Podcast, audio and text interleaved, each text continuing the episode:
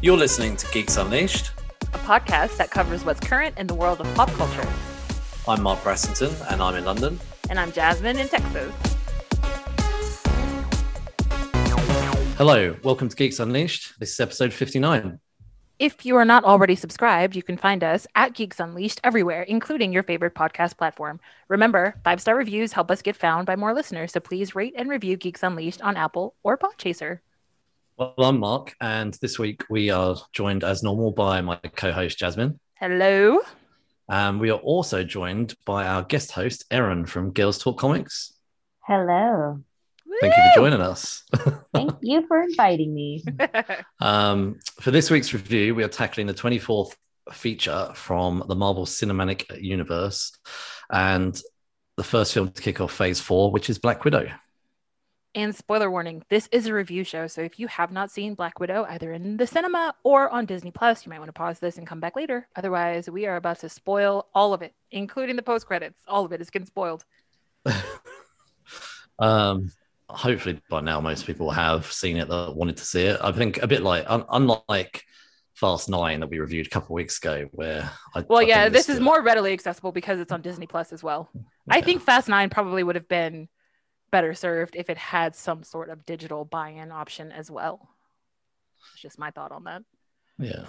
Um, anyway, thanks for joining us, Aaron. Like, um, I know we've been trying to get you on for a while now, so cheers. Appreciate you uh, coming on. And um, I know you've had a lot going on with house moves and everything else, so appreciate it. Thank you for your patience with that. Oh no, It no, was- no, it's fine. Like, Are y'all I- settled? We know you got a new kitten. Yeah, uh, for the most part, we're settled. Now I have to do a checkout from the apartment, so it's like yeah. it's just that next but final step. That's that's about it. So yes, we are Uh, settled. Long story short, yes. So every Wednesday for the last few weeks, we started to make this a regular feature, and it seems to be reacting quite well.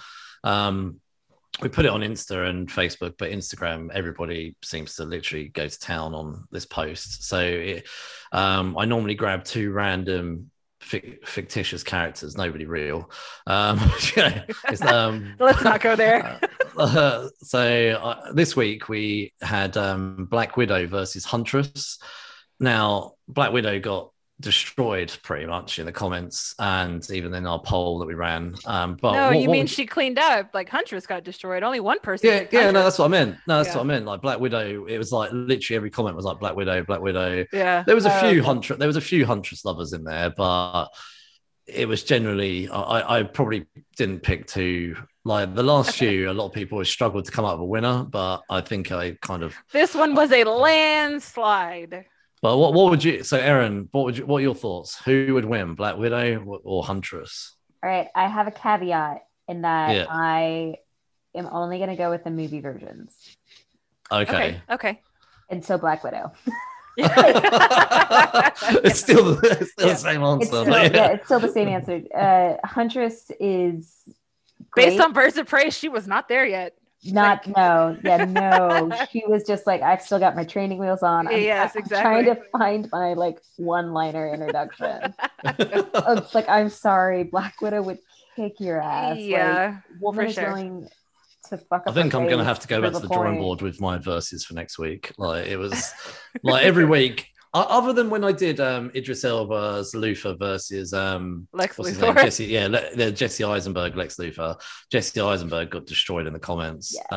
Um, so, um, but other than that week, like pretty much everyone's like, oh, oh, this is a good one. Like, yeah, unfortunately, Black Widow was pretty much the, the king of this week's verses. So, Yeah. um, how would she win though, Aaron?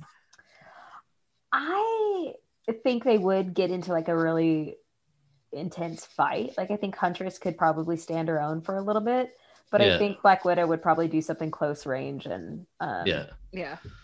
and thank her but for her cooperation. physical, like not yeah, pretty much. yeah. Yeah.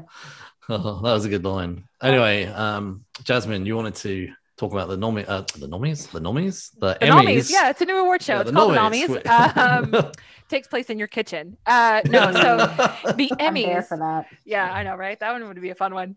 Uh, the Emmy was- nominations. Yes, the what I meant to say. nominations. The, Yeah. the actual I ceremony made is not two words September. one. I made two words one there. That's what they should do. They should bring it into one It's- word. The It's too late. It's too late, Mark. It's the nommies from here on out. So Okay. I'm gonna get a snack after this, and every time I'm gonna go in the kitchen and get food, I'm just gonna be like, "The namis commence." yes, we're commencing the nommies. We're going to the fridge for best snack after a delicious dinner. I've just realised this is the first time ever in Geeks News history that I'm outnumbered. Like, there's two women. It's about against me. time. Yeah.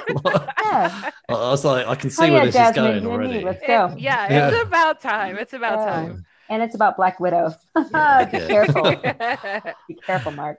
so like my question with the emmys you know we we've been saying for a while like hey stop neglecting the things that are popular and Mm. i think the emmys took that too far uh i still can't wrap my mind around wandavision picking up 23 emmy nominations um i think that's excessive i also cannot wrap my mind around don Cheadle getting a guest appearance nomination for the minute and a half to three minutes tops that he was in a total of six episodes of Falcon and Winter Soldier.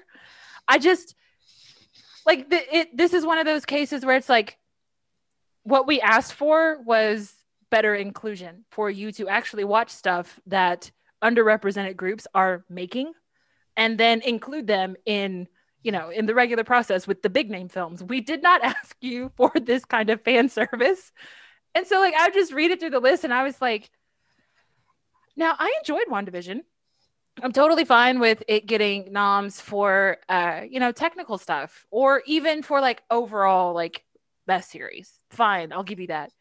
I don't understand why Paul Bettany got an Emmy nom for best lead in a drama series or why Elizabeth Olsen got best lead in a like what are we doing? This is this is not the way. This is not the way. Emmy Emmy committee. I, I just you, you've taken it too far. We asked you to be more inclusive. We didn't ask you to go overboard and literally just like throw drive down the street and throw out Emmy nominations to everybody you pass by. I think I didn't realize about the Don Cheadle thing until you just mentioned it. Like, Yeah, even I mean, Don that- Cheadle on Twitter, he was like, "Look, I don't know either. I don't know. I don't know." I mean, you look at that list. I mean, he uh, flat out said it, just like I have no idea how I got on this list. Honestly, I mean, was it Tim- Timothy Olyphant, like in The Mandalorian? I yeah, get no, that. okay. The category He- is guest appearance, so I Yeah, yeah, understand get- like one episode, but Timothy Olyphant was in the whole episode. Like, But he was a whole episode. Yeah, like, and he was was just amazing episode. in that episode. So, but Don Cheadle showed up in one minute. Like, yeah, I can't. I don't. I don't get my. Yeah, I don't get my mind around that. I think. Yeah, I, I do know what you're saying though. For years, we've been asking award shows to recognize like pop culture shows, Right. and they haven't been willing to. right? And now it, it seems that they just said, "Do you know what? Every pop culture show there is, give them Yes, something. Give them, some- something." And it's like that's not. Yeah. This is oh my god, this is not the way.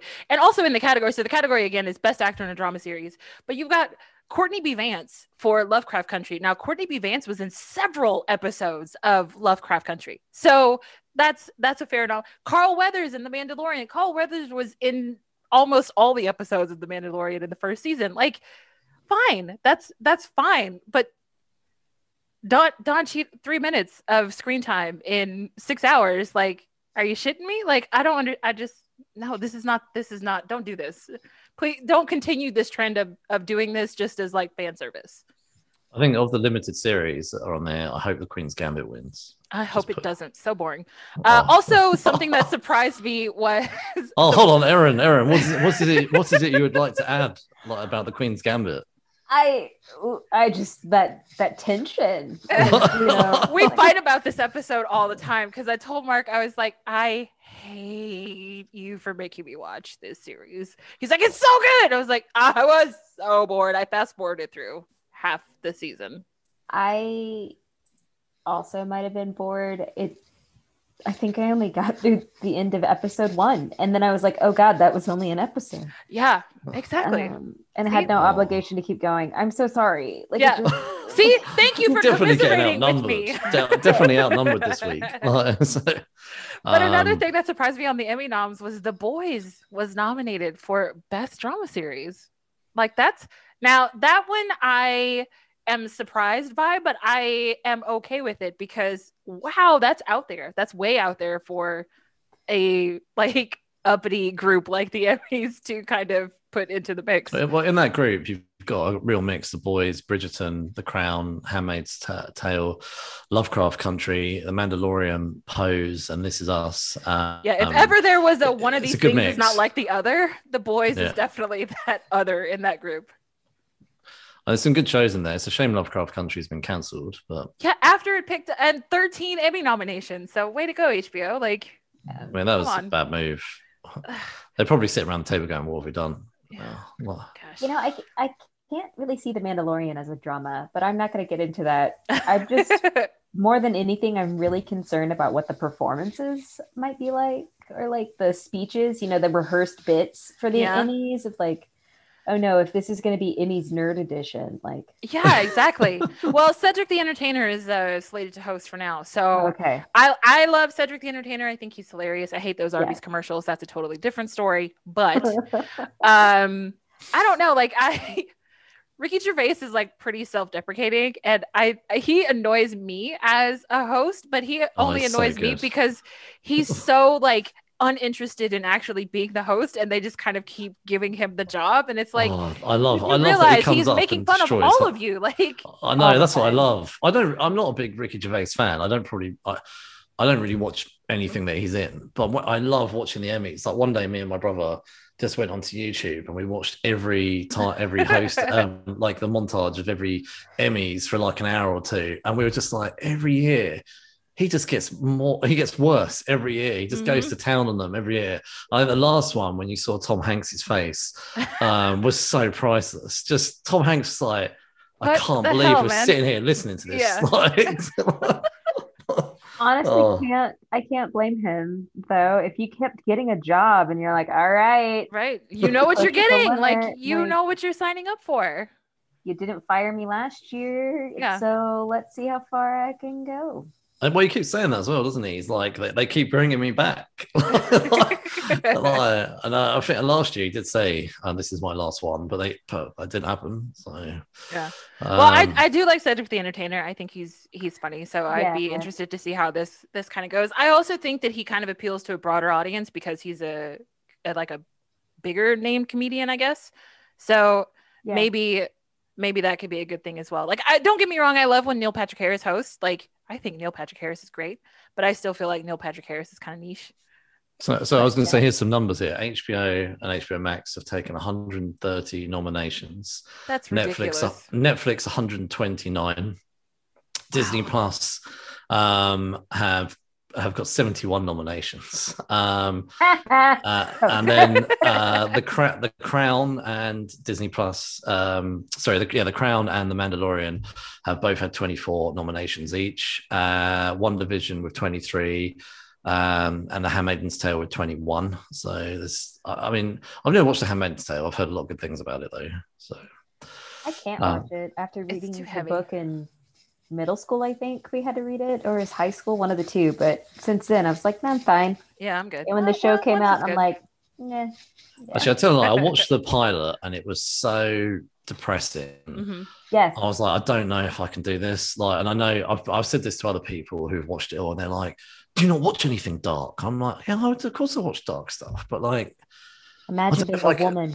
like I Yeah. can't imagine tuning into that week in, week out. I Nope. mean, I know, I know, I've got four years of TV to catch up on if I decide to ever do it. no thank you. I you was like, I thought, I don't know if I can put my mind through that. Like, and I know, like you say, yeah, imagine being a woman watching that. It must be even worse. But I just, it's a pretty dreary show to go through. Yeah. Um, I, I think I probably, if I was ever going to do it, would probably just put one on a week. Like to put myself through, you know, binge watch of three or four a night would be really. I don't think do. anybody Like- binge watches The Handmaid's Tale. I just can't imagine that's a hey, this is our binge-worthy TV list, top of the list. Handmaid's Tale. You lie. you are lying. If Well, you the- do binge watch it, I will I'm help concerned you. for you. Uh, I'm concerned. work through my my Yes. uh, undoubted issues that will probably come out of it. So, As um, a social worker, I can help. oh, Reach brilliant. out, like, please. like, to be for me in my time of need. I, pro- I probably would need it if I were watching four seasons of The Handmaid's Tale. Hmm. I'm, I'm not. I'm not. Sorry, Handmaid's Tale. I keep saying Maidens. Handmaid's Tale. Um. Anyway, so the sh- it's gonna the the nommies, as we've called it, um, are going to be on the uh, the the the twenty third uh, Emmy Awards are going to be um 73rd. 73rd, sorry, 73rd are going to be on the uh, September 19th on CBS and Paramount Plus in America. And I've no idea over here in the UK. I'm sure someone will grab it. So, and I'm sure I won't watch it. Uh, All right, but enough about that. Let's talk about Aaron. Let's talk about Aaron. So, we have one half of Girls Talk Comics, and uh, your other half is Jess. How, where's, where's, what's Jess up to tonight? Jess is incubating. I mean, Incubating. she's yes. due in about another month. Um, Wow. Wow. Down to the wire. Down to the wire. So she's just baby prepping, and Is that going to be your third co host for the, the podcast? I would love that. She transitioned over to children's books for like preparing her kiddo to be a comic reader. I wouldn't be unhappy. Like children's books are fluffy. They're nice.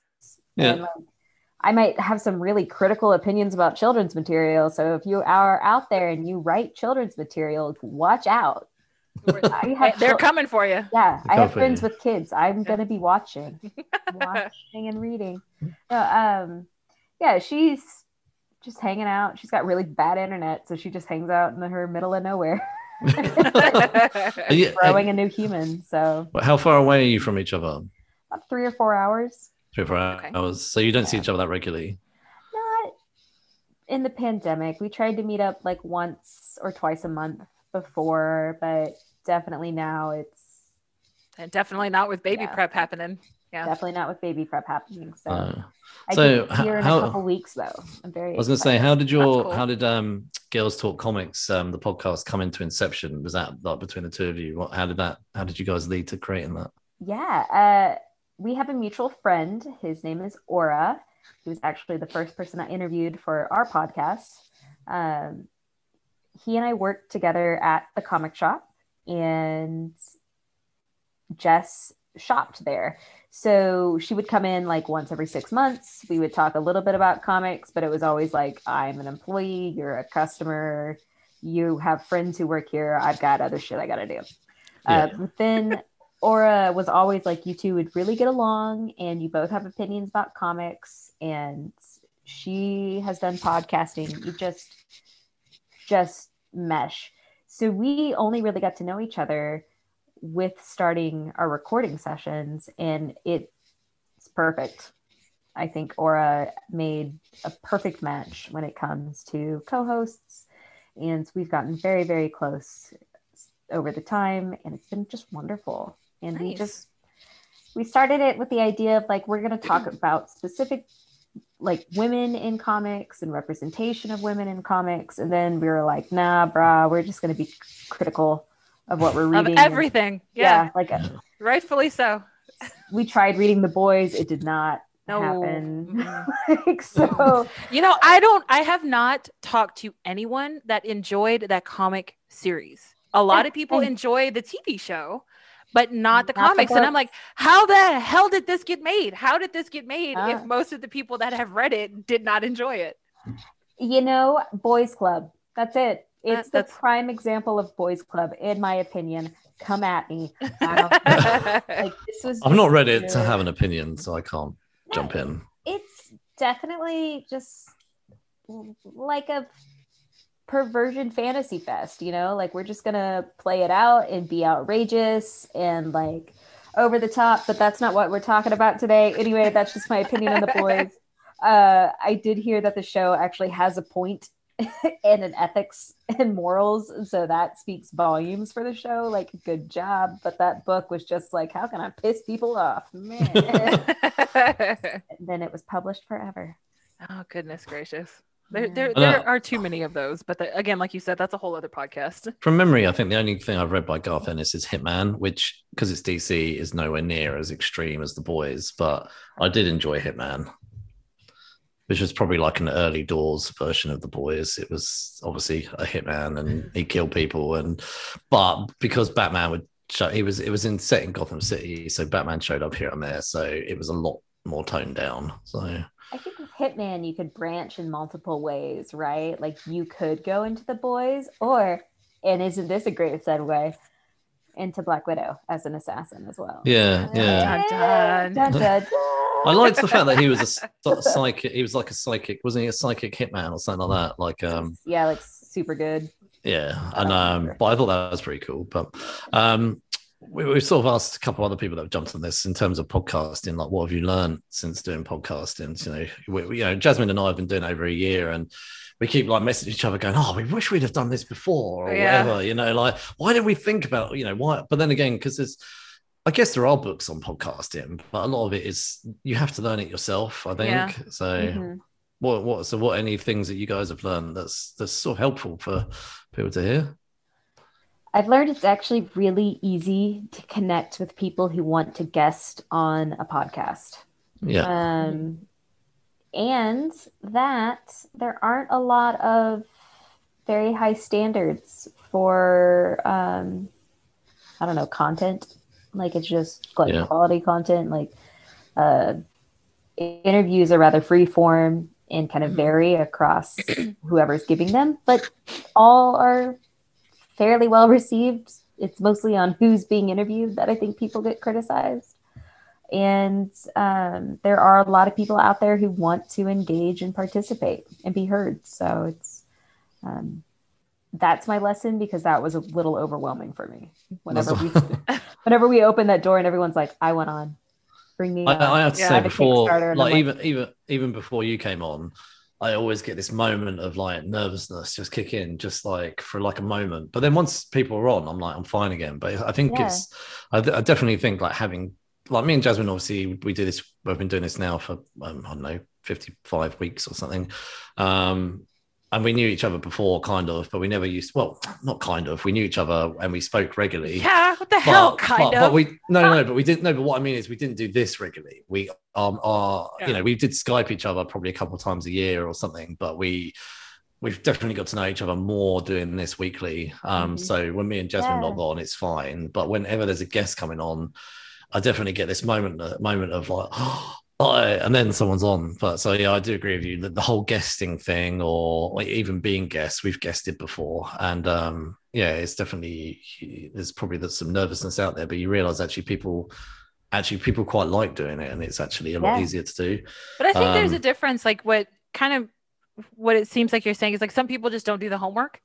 It's like Yeah, we actually wanted you to come on and talk about this thing, and and like you don't really seem like you want to talk about the thing that we asked you to talk about. So yeah, yeah, that that that did happen. you you do run into time, that yeah. occasionally. So We- We've actually Yeah. noticed there's there's two people that we've kind of came on and kind of didn't really want to talk. Like we, um, that was very early on, and um, I But think it's kind we- of like we- you do realize this is a pod podcast. No one can see you, so you have to actually speak so that we Yeah. know that you're That you're there. Yeah. Um, so on on Girls Talk Comics, like, is have you got anything exciting coming up? Like anything you want to share or tease? And uh, or- Not at this moment. I, I think, well, I might be saying this because it is my podcast, but I do like the fact that Girls Talk Comics, we try to be a more casual podcast when it comes to uh, directions that we take or kind of content that we bring out. Um, a lot of our changes we like to do right around when our seasons might end and begin. So Mhm. season three, you know, I'm we're thinking about like, do we want to add any kind of live stream component with me and uh, some other girls who also want to talk comics or video games and um, we're looking at doing another book club, but with my books rather than Jess's books, because Jess has had this season of a what does she call it? A soul bearing um, journey through her formative literature. so like uh, we're thinking next year for me, who knows? Um, so no, we haven't really explored much. You know, I'm kind of thinking with the addition of a new human in Jess's life, um, I'm open to kind of us having to change everything and revamping and going with that, just rolling with that, and that's Mm-hmm. that's okay. Like Yeah, when, when will your season end? Is it going to be sort of in line with her giving birth and then taking a break and then? no, we we try to end about October, November. Um, Okay. Kind of just with the big uh, into Holiday season- push. Yeah, the big holiday stuff. We'd like Yeah. to take some time around that time, sleep it off, and like um, kind of come back swinging. So we'll adapt and we will overcome. And again, we're just such a casual show. Like, I actually like the spotlight stuff that you guys do. Um, there was an episode you did with uh with a manga artist. I really enjoyed that. That was a good one. yeah, Rumiko Takahashi. I Yes. think. Yes. That was so much fun. Like all the research I've had to do for Mhm. that. Uh, of course, it's the fantastic Google Wikipedia research. Um, so not maybe fully formed, but it's still been a delight being able to talk about and focus on um, creators that people might not think about. Yeah. I I appreciate it. I liked it. So Hell yeah. Hell yeah. so also you kind of you you've got a you're you're like a jack of all trades so to speak a jane of all trades uh so you you have your like day job like we all do but you also work at a comic shop like so what what is what is that kind of transition like because i imagine it's very stark It is very stark, but it's also the best experience in the world. Like, okay, um, my day job being with social work, you get really kind of stuck focusing on outcomes, right? Like on the paperwork side, maybe not like in services. On my level, I look at goals and outcomes and are we doing the work we need to be doing and succeeding in the ways that we think we should be succeeding. Uh, so having to go from that, where I also have to report and like be aware of neglect or abuse, to going to a comic shop is phenomenal. Fucking amazing. Somebody can come in and be like, "Oh, you know, I'm struggling to pay rent." And I'm like, "There's a number you can call for that. Goodbye." Like- it sounds very callous i get it I, but like I've, I've gone above and beyond and i've given phone numbers but it's one of those like you're gonna leave and it's not my problem. Yes. and it's it's freeing having to having that. And then whenever i'm just filing comic books oh the progress is so measurable. You finish a long box that's beautiful. That's beautiful. I can count my day in number of long boxes and each of them goes towards my goal of organizing comics. And the only way it's going to be undone is if somebody intentionally tips everything over which hopefully won't happen. Knock on wood. but it, it's stark but it's just so freeing. Like i can just do menial turn my brain off no consequences. It's more physically engaging because i'm lifting and moving and shifting and turning rather than sitting at a computer. And inconsequential. And i love that. Ugh. yeah. I can ima- I can imagine that like you know you've got a very serious job, and then to go to a comic shop, which is obviously serious to us fanboys and girls out there, but a different kind of serious. Yeah. So, um, and I get that. I get that with the uh, the customer thing. Like I've been in comic shops before, and I'll be in the aisles waiting to go to the till, and I'll be thinking, man. Will you just shut the fuck up? I want to get to the, the guy in front of me who's been there for 20 minutes all he's doing is talk, and the guy behind the till even is trying to go, look, man, there's there's other customers, like, like, and and in the end, I sometimes have to say, look, um, could could I pay for these couple of comics, like, and then you go, I'm happy for you two to chat, like, but can I, but can I you wanna- chat with each other while i also pay Yeah, like, can we do that can we make that work Multitask, and yeah. um, and I, I get that some people love that. And don't get me wrong, I've been at the till before and chatted about a couple of comics and stuff. But I also Yeah. recognize if there's three or four guys behind me or girls behind me, they want to get served too. So you know, Yeah. I won't chat that much then. Or or if we Oh, are in the middle of something, I'll step aside while they serve. And um, so I get that whole thing of you know the guy says I can't pay my rent. You know, like because sometimes those co- those comic shop owners must be thinking, I just you know yeah you know like I just want to sell Batman. Like you know, uh, and like it's it, though to defend the person who rambles at the register for just a second yeah. It is nice building that community though because there, there have been times where they'll have that chatty cathy and another one comes up and so like i'll have two people trying to talk to me about the same topic Hmm. but like not to each other Oh, so I you're like, you. why don't you Yeah. two face each other? Yeah. and i'm like oh my god you guys totally have something why don't you guys talk about you that You made a I've friend. I've got i'm gonna go help this customer and then i just never go back Well, do you know though? I did. I. I have been a chatty Cathy. I was gonna say I have been a chatty cafe myself, but I will only do it if there's no one behind me. Like if there's people behind me, I, will- I will I will like literally pay for my comics, say thanks, may have a you know a one or two minute chat while you're paying, and they're they sometimes are bag and boarding them for you or whatever. But yeah, that, like you said, I recognize that. But um, I was gonna say in terms of obviously you work in comic shop. What, what's what's hot right now in the co- um? What are you seeing selling at the moment? I know stray dogs is a is a big thing getting mentioned at the minute, but Um, so I've only really been like elbow deep in backstock lately. I haven't really Yeah. been on the floor. I remember hearing um when the Batman Fortnite dropped. oh yeah, that went mad. like, that was insane, and it still kind of is. Um, yeah, Stray Dogs has been kind of the big thing. Um, when I went into my shop Wednesday, because I I do just work on the weekends in the backstock. I think Loki's the hot backstock right now. Um, as is something to kill is killing the children. oh yeah, So, that's like, gone yeah. nuts. Yeah. That's Yeah. going mad right now. Oh my god, yeah. Uh, but when I looked at the DC lineup at our store, like most of the DC stuff was gone. Like just ha- more gaps in that than our Marvel stuff. So I guess DC's just really popping right now with all of the stuff that they're coming out with. Um, I don't know what it is, but they were just they were holes from everything being sold out, and I was like, all right, way to go, DC! Like yeah. doing great. Um, I saw on Twitter the other day you shared when you were talking about back issues about the back issue drama, as some people saying we will check prices at the till. What, what are your thoughts on that? That is kind of the reality of shops. Um,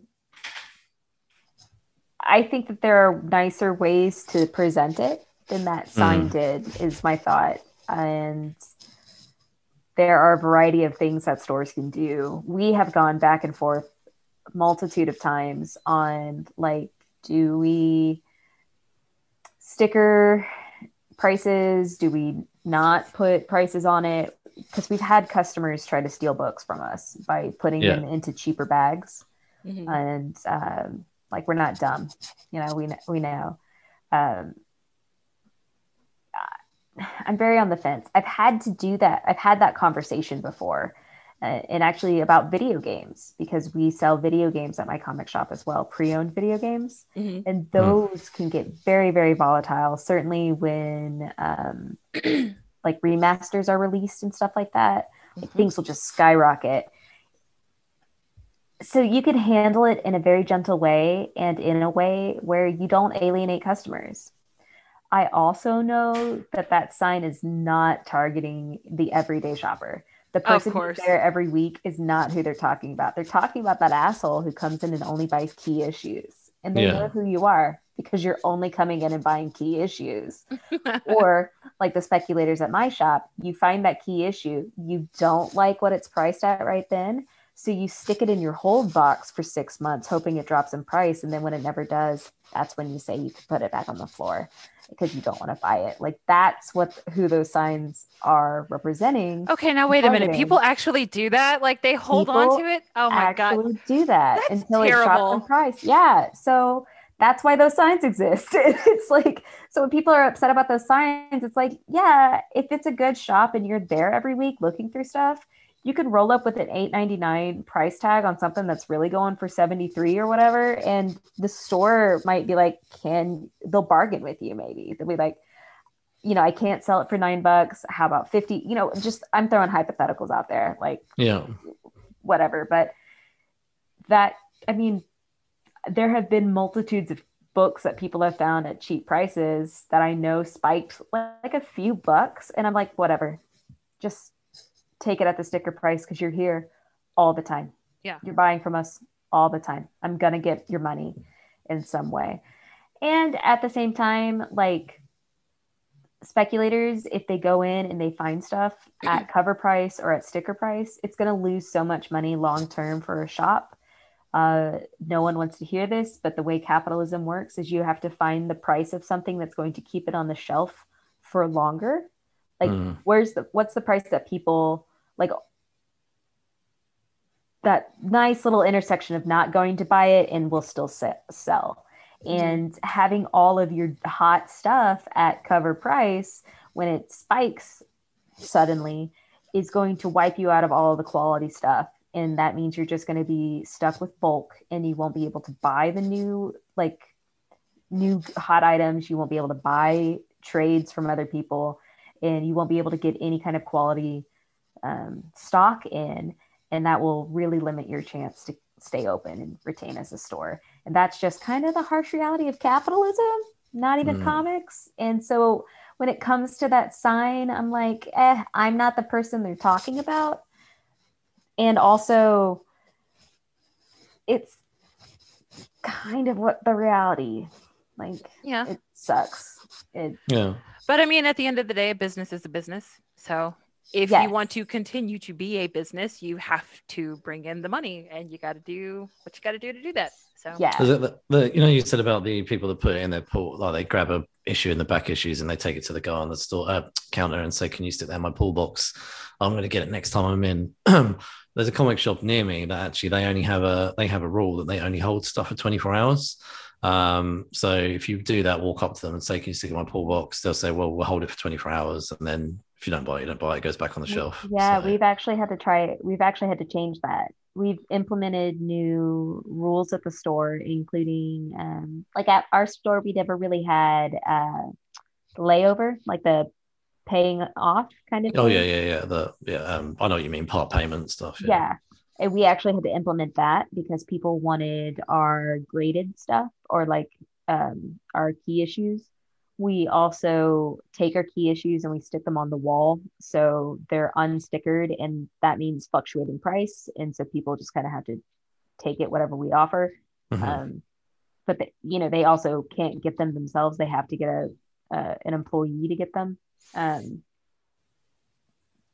and we've had to do the whole we don't hold for more than 24 or 48 hours depending on the item because people have abused it so much Yeah. and that's that's why those signs exist and so when i see those signs i'm like they're it's not the average person that they're talking about they're talking about the jerks that ruined it for you So, Yeah. yeah, the, the, the few, the few ruining it Yeah. for the many. Yeah, yeah, don't be mad at the shop for having for protecting themselves. yeah against that few people who are like i'm going to do whatever i can to steal your profit away and because like sure there is for some people there is the whole thing of like i'm targeting a business and you're like that's great but comic shops are usually locally owned mom and pop shops Yes. who are high like live operate and hire from within your community and so stealing from them is actually very much impacting the circle of economic life in your community.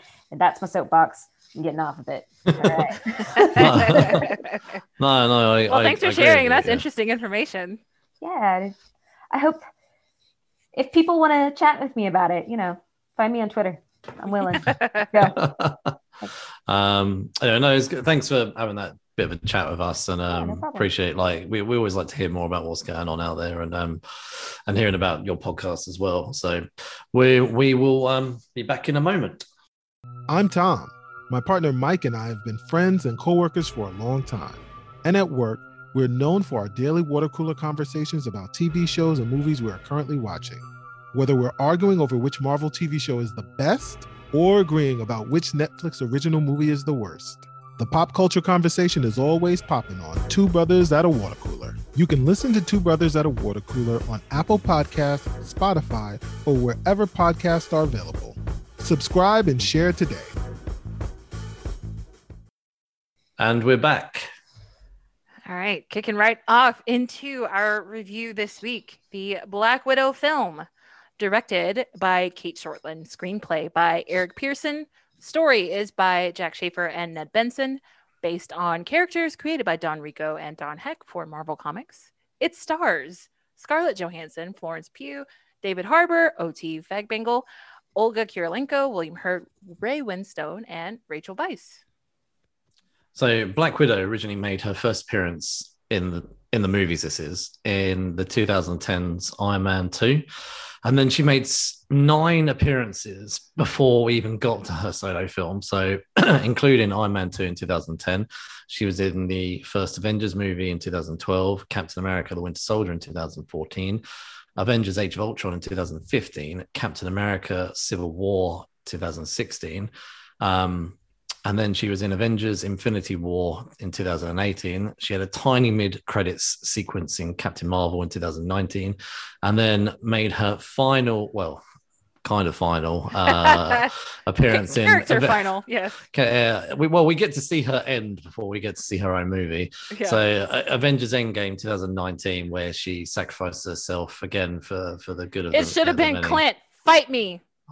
It should have been Clint. I'm sorry. It should have been Clint. You know what? I'm not sorry. It should have been Clint.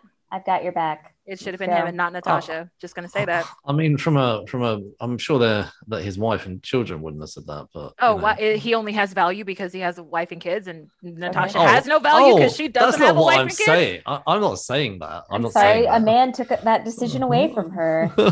Should have been Clint. Like that To be fair, pissed me to- off. to be fair, it's not like he didn't try, like to die. Like he did try. She just is better, I guess. He- she don't was- know. She's better at dying than Clint. She's Barton. better at dying than he is. Is like, which probably, which, which, yeah, maybe he- yeah. self-sacrifice. I Yeah, don't know. Let's yeah. let's not get into that. I, I do not mean that anybody has less value, but I'm just saying that obviously I'm sure his Watching you, wife and children were relieved. So, uh, but yeah, I, I, I do think though, if we're talking about the death, I, I do think that he did give it his best, but she clearly kicked his ass, which probably comes back to that whole Black Widow versus Huntress thing. Is there anyone that Black Widow can't beat? So. She, she, in, in, she just chose to take her own own life to save the many. So, which um, I, I'll be honest with you, I still, even when I watched it, hoped that there was a way of undoing that. I didn't, you know, I, I know she says she's done with the role now after this, but I, even when I watched this movie, I, I'll be honest with, we're talking about the mid, the end credit, mid credit sequence later, but I honestly thought it'd be so cool if she just stepped out of the like the trees or or something. Well, or, if like- uh, Loki is any indication, who knows who's gonna pop up in this multiverse that uh, we Oh. got coming in the Phase Four? okay, I'm all so right. excited. all right. So, Um, so before obviously jump into it, sort of just go around the room and initial thoughts of Black Widow. Aaron, we'll start with you. What's your uh, sort of you know sort of Overall one two big minute picture. summary? Yeah, did you enjoy it? What's your big picture. I enjoyed it overall, big picture. Much like any other Marvel movie, it was a great like blip and then stepping stone to a next adventure. So mm-hmm. I was I was satisfied. I think that's a very fair assessment. I think it definitely fits the premise of like a stepping stone film. Like it is, mm-hmm. It is the piece to get you to the next thing. Now, again, I enjoyed it. Uh, I actually was surprised that I liked it uh, because Black Widow's not always been like, she's just not that exciting of a character to me. She, uh, but I don't know if that really has more to do with the way that Scarlett kind of plays the character versus the character herself. But like, she's always just been kind of eh, as far as the the series goes, at least for me. So she was like, my- well, we'll get to it later, but it's it was I was surprised at how much I enjoyed it, but it is the supporting cast is the reason that I enjoyed this film as much as I did. Without them, I do not think that I would have liked it as much. But yes, I would say it's very middling. That would be my summary as well. I was gonna say, um, in terms of comics, I've only read one run of Black Widow. I read the entire Nathan, Nathan Edmondson, um, who wrote it, and Phil Noto runs. In terms of my knowledge, that that that was kind of it in terms of comics. I may have read her here and there in the comics, but my knowledge really of Black Widow has been through Scarlett Johansson's movie portrayal, which probably is most people's. Um, in terms of a summary of this movie, though, like yeah, I think it was a typical Marvel movie. It was it was kind of dark in some places, but overall, it was very family friendly. There's a little bit of the, the bits at the beginning where I mean we'll talk about more detail, but where they did take the kids. I actually did think I don't know if I'd want my own kids to watch this bit now because I I had originally said let's all watch it and then they didn't want to. Um, which actually when I saw them taking the two children, I thought I'm not sure now. They probably wouldn't like watching this, but I think it was a really good solo movie because it covered a lot of her background. It was a good wrap up in terms of things, um, and it, it was action packed in all the right places. And yeah, I think it was a, it was a typical sort of Disney formula movie, and yeah, and I probably overall enjoyed it. So I probably think probably about where I would put it in terms of and and in terms of rewatching it. I definitely something I'd be really interested in rewatching. I've actually watched it twice before this podcast, so uh, and um, both times I enjoyed it. So, um, in terms of viewing experience, obviously Disney took the stance of releasing it on Disney Plus and in theaters. Now, I think it was in theaters before it went on Disney Plus, which obviously to give people a chance to go out. Um, how did you guys watch it? I watched it in theaters. Me too. It was a girls' day. I took my mom. Actually, she she called me two weeks before. She was like, "Hey, Black Widow's coming out soon." I was like, "Yeah." And she's like, "Okay, so we're gonna go watch the movie, and then we're gonna come home and make Russian cocktails." And I said, "Okay, we're gonna do that. That sounds like fun." Mine was actually a, a kind of a girls' day too. My friend was celebrating her top surgery, so she was like, "Yay, tits!" we're gonna watch Black Widow. so we're like, all right, let's do it. um, I'm the opposite from normal. I actually watched it at home on Disney Plus, which yeah. Uh, um, I was that wasn't the plan. I sort of woke up. It was it was it came on Disney Plus last Friday, and I was going to go to the theaters and watch it. That's what I wanted to do. And then I woke up Saturday morning, I was like, fuck it, I really want to watch it. So I, I just, I just got it. Like, I was like, and even my wife was like, I thought you wanted to watch the cinema. I was like, I know, but I, I literally can't wait. I really want to watch it. like, so, the price um, you pay um, for impatience. Yeah, I was being impatient. So I was like, and uh, yeah, well, yeah, was it, I can't remember, is it 20 quid over here? But either way, yeah. So, um, but yeah, no, I really, I really was impatient, but at least I've got it. So that's why I was able to rewatch it. So, yeah. Well, there were actually some kids in my theater. So I was, I was like, I usually, I like to, if I go on the weekends, I try to go to the theater as early in the day as possible. Um, so we went to an 11 a.m. showing and there were actually two other sets of like mother daughter, like, but like my age kind of mother daughter trio or uh, duo yeah. and then there was like a family with five kids I'm sure she had like neighbors and all this stuff because they were not all they were obviously not all her kids but like it was a, a mom that had brought like all like the neighborhood kids with her to see the film so mm-hmm.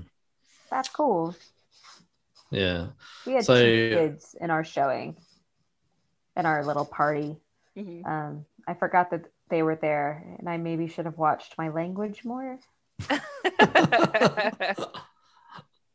oh, was it worse than bloody hell? A little bit.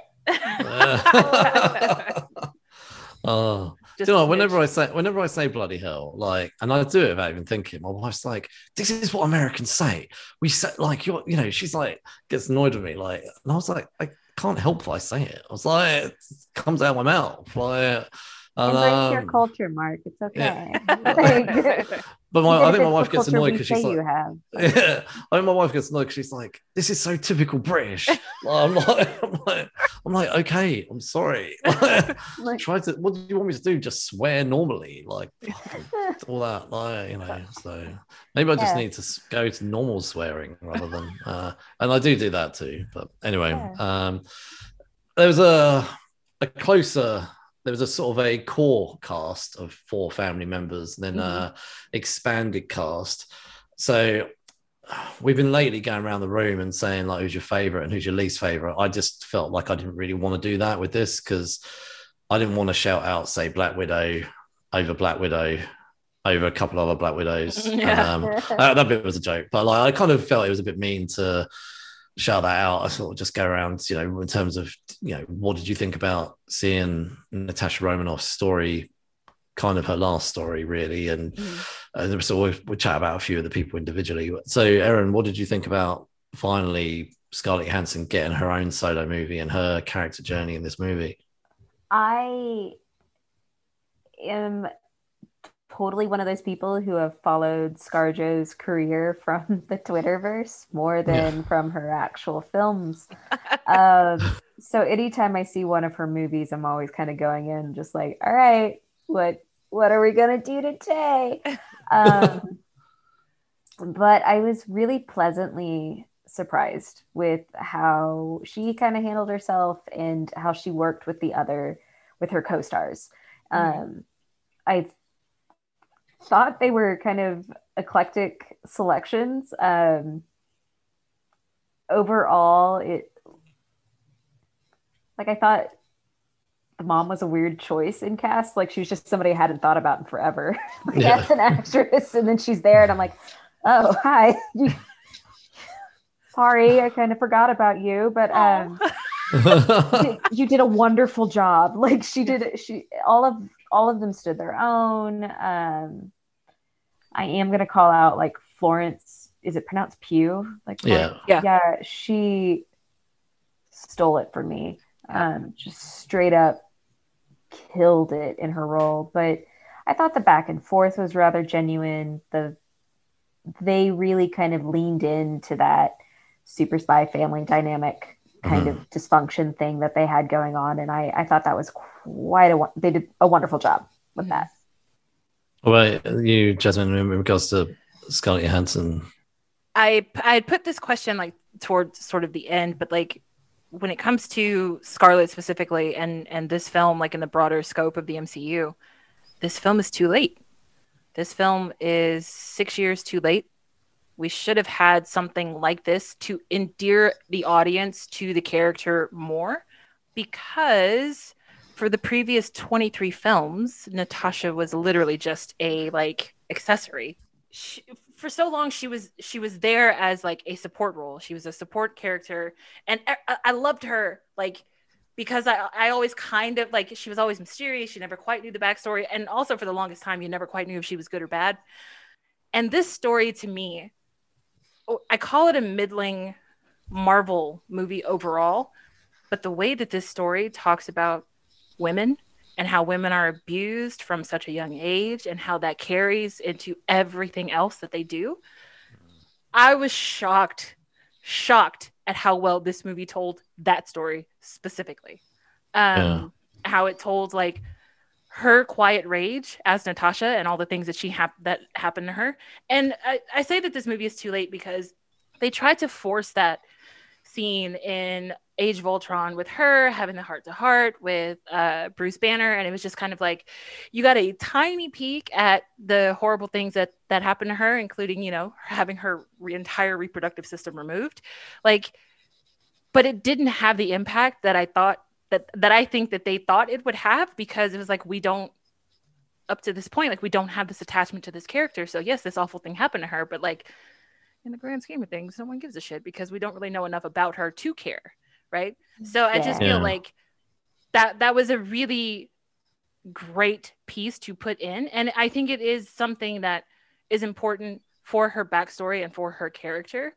But to tell the whole story this late in the game, especially coming after she died in Endgame, it Hmm. is ridiculous and it doesn't make sense because it's like well now like we can we feel her pain and we see the steps that got her to the person that she is but now it doesn't fucking matter now because like we're not Hmm. going to get to see anything else about her so you have to Yeah. retroactively go back and like rewatch all of the films that supposedly took place after this one to kind of get To appreciate the into journey, yeah yeah. to appreciate the journey and i think that that's a really kind of shitty way to do it like if if this movie wasn't going to be that heavy then it could have been a totally different experience it could have just been like a look everybody knows that she's already dead but here enjoy this movie have fun with it fine Mm. but like don't give us this really well done sentimental story about literally like an, an orphan surviving abuse and just this awful brainwashing and all of these things only to be like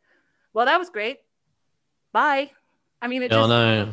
Yeah. I think when I was That- watching it, I I always thought the danger element of, I know it's unlikely in a Marvel movie to kill off the main character in their own film, but I thought when she's jumping off things and you know she's falling to her death, you know when she grabs the parachute later on in the film, um, I was like, I know she's going to live. like so, I know, I know, and uh, you know, I know it's very unlikely they'd kill her off in her own film, but I do agree this film should have been released around the time Captain America's um, uh, what was it? There was the very least after Civil War, but yeah, it Yeah, should have sorry, really come War, after sorry. Winter Soldier. Civil War. Sorry, Civil War. Sorry, because Yeah. it was set in between the end of Civil War, wasn't it? So Yes.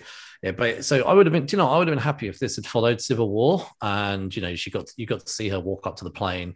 Yes, okay, that would have made made having a changing the mid credit sequence and getting getting rid of that and putting a different mid credit sequence in. Uh, I do think they should have had that a lot earlier on because then it would have had a lot more of her development before her death. So I remember when her death happened in Endgame, I I didn't know. I think we didn't know too much about what the Black Widow film was going to be about. So when I knew that the when she died in Endgame and I heard about the Black Widow film, I thought, well, I assume she's going to come back then. I didn't I didn't assume I didn't realize it was like set earlier on, I think, when I Yeah. had heard about the movie. So I thought, well, okay, somehow she's going to survive, and somehow we're and even in Endgame, I was like, nah, she's not dead, like because I know that because I know there's a film coming. But Right. no, in the film, I in terms of seeing the young uh, Natasha Romanoff and then the adult one.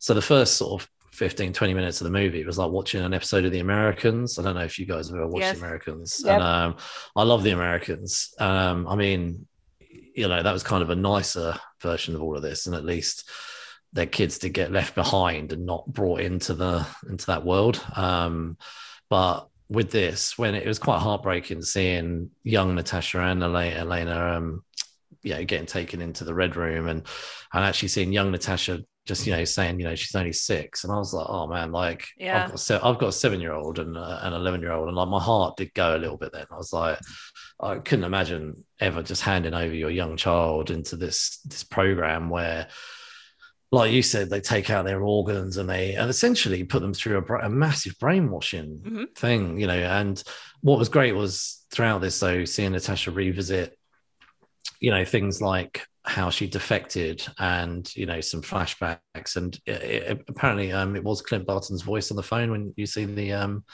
uh when she's outside when she can see um oh, I forgot what his name is, uh, Dreykov and his Mhm. daughter.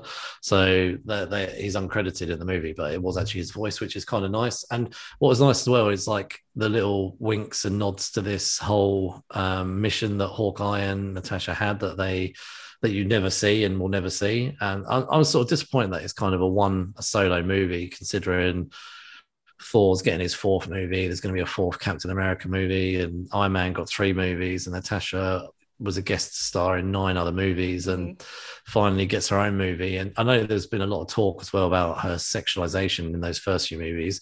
But if you think about, was it Tony Stark googling images of her in Iron Man Two? Mhm. I don't think they'd let things like that happen now. I think that would, well, I mean, hopefully not. so, um, but I, I, I did enjoy watching her her growth throughout this movie and seeing her seeing her family again. But I know you touched on Elena a minute ago, but I actually really enjoyed the dynamic between the two sisters. I thought it was really well done because it was kind of like a handover film, but also a solo film at the same time. Mm-hmm. So I think they didn't. Neither one of them tried to over uh, so outstage the other. I thought the dyna- dynamic between the both of them was handled really well, and it does make me really keen to see more of Elena. And I thought that Florence Pugh played played Elena really well. Oh, yeah. Um, the humor between them all was done really well. I, I, I loved the sort of the po- Yeah. poser comments. Oh my God, were- yes. that was so good. Um, so I, what, my favorite Yelena scene though was at the when they finally get to Melina's house with with the pigs and they're all sitting at the table Mm. and and the three of like uh you know Natasha and Melina and uh Alexei are all arguing. And Yelena is literally like it Oh, was real to me. like it was Oh. real to me. And now you're sitting here and none of you give a shit. And this really sucks.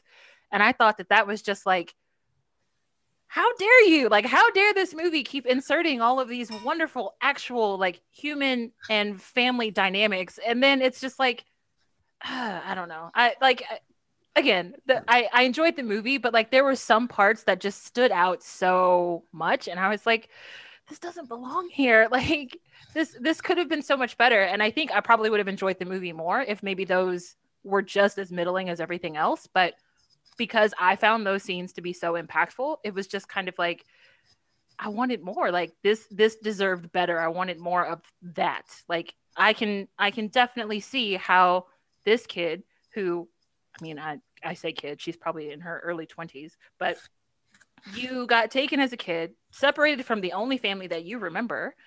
Um found out that you were brainwashed. You woke up from being brainwashed, and then you literally had to start all over again. Like as as trivial as that scene might have felt to a lot of people, when they're sitting in the car and she's talking about that vest and she's like, "This is literally the first thing that I've ever bought for myself." I'm I like sitting in the theater and I'm I got tears in my eyes because I'm like, "Holy shit!" Like but that that's what abuse and neglect does to people like when someone has given you everything that you've ever had in your entire life and you finally have the freedom to do what you want like she's like i don't i mean I, I bought it and it's got pockets and this is amazing and and right like you love this vest right and it's just like a vest like can you imagine can you imagine being attached to a t-shirt like ah this is the first t-shirt i've ever bought in my whole life like this is amazing and everybody else is like it's a fucking t-shirt like who cares People get that way with their cars, though. Yeah. That they're like, this is the first car I ever bought, or any Mhm. kind of like video game system or electronics. Like people get that way. They're like, I paid for this. This is Yep. mine. Like one of my tattoos is really important to me because it was one of the first big things I bought with my money. Mhm. Like, and it, that milestone. I mean, she's very much an adult, and to have such like a juvenile milestone, right Just simply because she's like, I'm no longer being perpetually gaslit yes by this Yes. guy who's controlling my every motion and forcing me to kill and do horrible, horrible things. And sh and the fact that it was a vest with pockets was just that just kind of drove home, I think, almost kind of the immaturity of it, where Mhm. she's just like, I bought a vest with pockets. Like, how Yeah. fucking cool. And you're Yeah. like, She's "Sure like, I don't, I'm never going to use all these pockets, but they're there. Like, They're I'm there, so like- excited about this vest. Um, so I think. That Yeah. was the point of the movie because that's toward, like, we're getting toward the end of the movie. I'd say that's probably like the back third of the film at that point.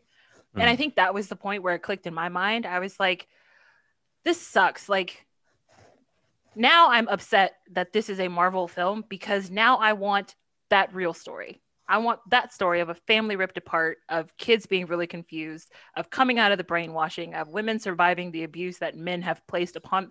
That's the story that I want. And now it's like I don't give a shit about Black Widow and Shield and like I don't care about the Marvel part of this film anymore. Like I just want the character story at this point. So I like by the by the time the film was coming to a close, I was I was in a very confused state because I was like, "Oh, now I really want the serious like R-rated spy drama that this should that like this this should have have been. You been, had all of these hints and like so I don't know, man. Cate Cate Shortland is like on my radar now. I know she's done um she's Australian and she's done quite a few like nominated things uh in the like short film kind of category, but if she can if she can take Marvel and make me feel that way about watching. I, it's kind of like the way you felt when you watched the first Wonder Woman, where it's like, I didn't realize that this character had that kind of depth. Like, this is really kind of Yeah. awesome.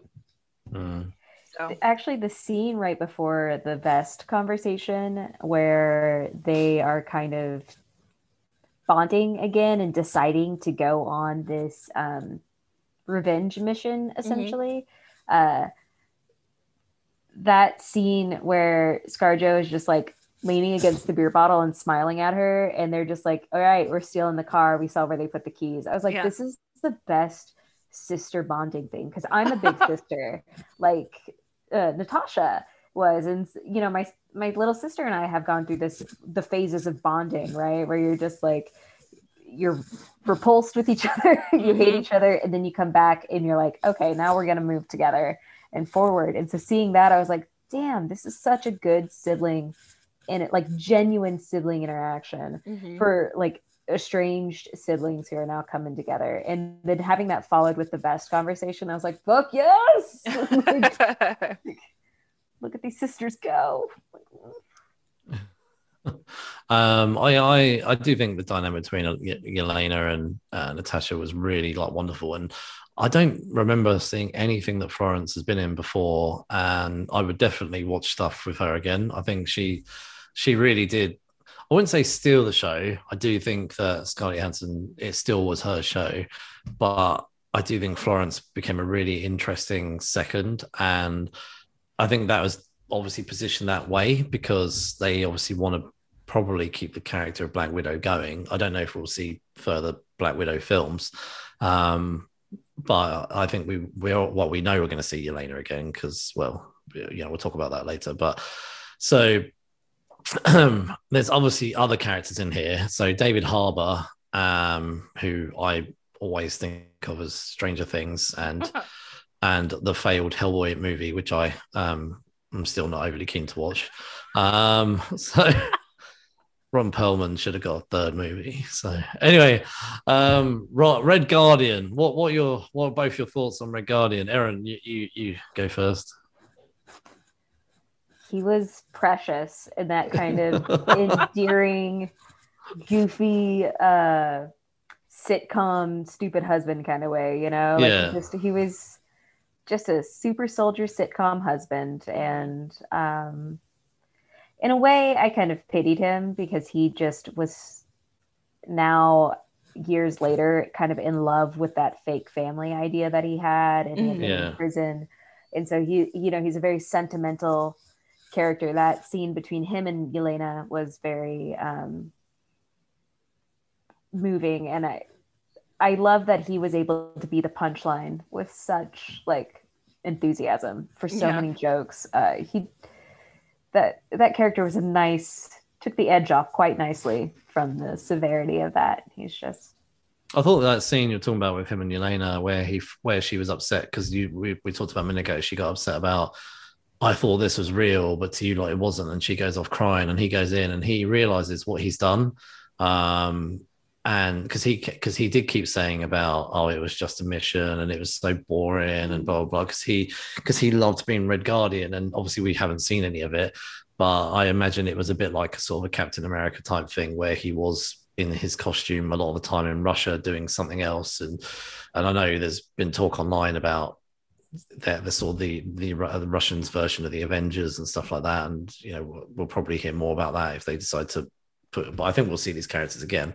Um, but that scene where he does start singing American Pie and uh, and Yelena does start sort of laughing through those tears, I did think that was kind of you know when you said about you sort of I guess revisiting that family idea, maybe it is a little bit of spending 20 years in prison thinking, actually, do you know what? We had a good thing in America. Like we we probably had an opportunity to bring up some kids and I've been sitting in a prison cell with a load of hairy men and doing arm wrestling, but actually I could have been a, living a nice life because they probably could have all defected and probably, you know, um, brought up the children nicely. Um, had they have done a deal with the Americans, they probably could have kept their their life. You know, they may have done a little bit of prison time, but it wouldn't have been anything on that level. So he also and they they didn't really dive into this but he was Mhm. also the character who represented being you know someone who was just infatuated with the propaganda Mhm. of their mission and then being betrayed and being forgotten Right. sure that was more of a blow to his ego but that growth that he had to do of like being reconnected with his family and being like yes i'm so proud of you for completing your mission but also like this dude is a piece of shit like Yeah.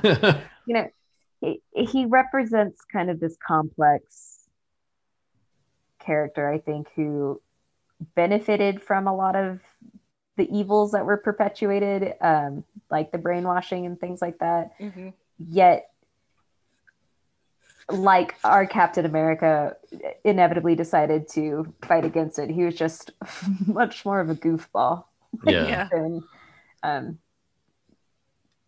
than steve rogers ever was so. I, I love the moment where he's walking out the um the helicopter and he he's like all serious, um, going to Natasha. I need to talk to you for a minute. I need to talk to you, and like he's very serious, and he's like, I need to ask you a question. And she steps back, like, okay, okay, sure, yeah. Like, what was it? Did he talk about me? Like, it's just like, sorry, who did who talk about you? Did, did you know? Did he talk about me? And again, like, who? Captain America? Did he talk about me? He's like, yeah, he's like, we- we, we weren't really enemies. We're more like colleagues. Contem- like, contemporaries, contemporary. Yeah. Like, and then she's like, she just flips it like, what the fuck? Like, you know, you haven't seen us for 20 years, and the first thing you want to talk about is you. Like, and I, but I did love that whole thing, and that that That kind of summarized him. smooth line. I have no idea if that was ad libbed or not, but if that was written into the script, they did such a wonderful job doing that. Because even as a viewer, I was like, "Who the hell are you talking about?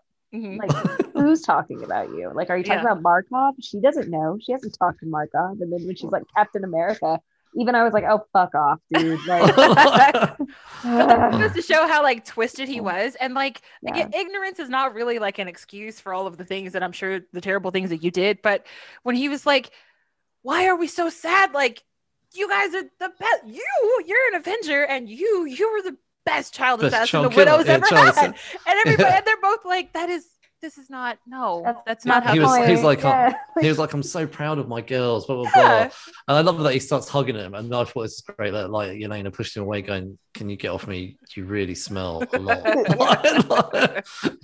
was I know. Uh, such a good family movie. It was like it was kind of like Deadpool 2, but like not R rated. You know, it was just a step down, but I think it would have been. I think it was a good family movie. Like it was a good fa- family movie dynamic on the screen. Like uh, as uh, you could sit with a family as well, but like it was a good family dynamic, and I think the dynamic between all of them are really good. And again, it's just such a shame we're not going to see Scarlett Johansson with them, or well, like I mean, you never know. It's comics, you know, but um, I'm sure if they drop a couple more zeros on her paycheck, I'm sure Scarlett Johansson would come back. So. Um, anyway, so there, obviously there's a lot of other characters in there. Um, what did you actually think of the Taskmaster? So there's been a lot of talk on the internet about the reveal of this being Antonia rather than uh, in the comics, Taskmaster is a man, and not everybody seemed to be that uh, happy about it. For me, watching it, I thought it was a good twist that uh, uh, Dreykov's child was still alive because they'd highlighted that earlier, and and obviously that was something that Scarlett Johansson had to recognize, or Natasha had to recognize within her own character that she was so desperate to get out from Russia and, and join America that she was willing to even kill a child. So that child now being alive, I think there was obviously a part of her that was relieved, um, but also wanted to make sure that she could save that child. Mhm. So I thought it was a good twist that Scarlett Johansson had a bit of redemption with that, but um, I didn't really care that it wasn't comic book accurate. I thought it fitted in well with this this movie. Like, yeah, again, what, what do you guys think? Jasmine, I'm gonna let you take o- take this one because I think I'm gonna 100% agree with you. Well, Um, I when they first released that one poster of Taskmaster, I was like, "Fuck y'all, Taskmaster is a woman." Bet I bet you Taskmaster is a woman. That was the first thing I said. Now I thought Taskmaster was going to be Melina, Yeah, I did So as well. when- yeah. and I honestly like they did her makeup, so I did not recognize Olga Kurylenko, and I fucking love Olga Kurylenko. Let me tell you, if you have never watched Magic City, she is phenomenal in that series. It's three seasons on Starz. Anyway, Magic City, Olga Kurylenko, she's fantastic. So like the whole like at the I'm sitting there watching the end credits, and it was like Olga Kurylenko. The hell she wasn't in this movie. I was so confused. I did love the reveal though because I felt like I was right, even though like I was wrong. I had the wrong person, but I was like, I'm 100% convinced. Like nobody can tell me otherwise. Taskmaster is a woman, and that's that's just how I'm gonna go into this. And my mom kept saying, "That's not a woman. Like that's a man." I was like, "Oh." 100% there's a man in that suit because that's he he definitely walks like a man. Like whoever's under that hood and on that film set is a man but that is a woman. Like taskmaster is a woman. Um so i loved the reveal and the fact that it was his daughter. And like that one scene where you could see him putting that chip in the back of her neck and i was just like oh god what have you what like what have you done to this person that is under there? I can't even imagine what that person's going to look like when they take that hood off. Um and it was kind of i- in that regard it was kind of worse than i thought it would be because it was like you did that to your own kid you're Mm. i mean we already know that you treat women really poorly but damn like your own daughter Yeah, really, really highlighted him as such a horrid yeah villain. And I I think had they kept Taskmaster as a man, it would have undermined and taken away any kind of impact from the story. Like, Yeah. I think because we've be all been saying throughout the movie just how Yeah. horrendous they have Yeah. treated women, yeah and that was like the nail in the coffin. That Right, he exactly. don't- That he- drove it he- home. Yeah, Yeah. yeah, he don't care what woman he needs to throw under the bus. Like as long as his program is Oh God. like, um, as long as the program that he's running survives, and that seems to be all he cared about. Like even at the end when he highlighted all the, the Black Widow women, I know we've jumped into talking about Dreykov now, but even the the women that he highlighted, you know, basically he, he did say the world's full of girls, basically, and like there is no girl that's disposable to him. He so said like the number one excess or the number one resource we have too much of.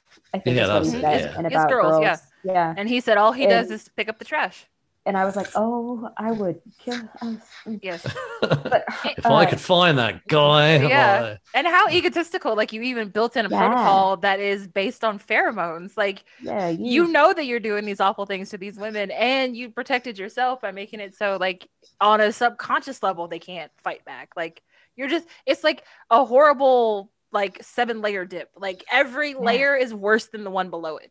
They're all olives. If you love olives, they're all cilantro. I don't know. Like, no, I I thought um, Taskmaster's line at the end though, when she was um, taken out, Mhm. where she you just hear her say, "Is he gone Yes. or is he dead?" I was like, "Oh fuck!" Of course she forgives Natasha. Of course because she was then tortured by him for Right. decades. Like after almost wouldn't it have been better Like- to just die if you end up like a pawn for for the uh, your Yeah. whole life like that? Like good grief. It also makes you wonder what would have happened had she not been injured and needed to be like recycled or whatever into something new. However, he would have thought about it. But oh, like, I'm sure she would have been the Melina. Like she would have been the head Mhm. widow for sure.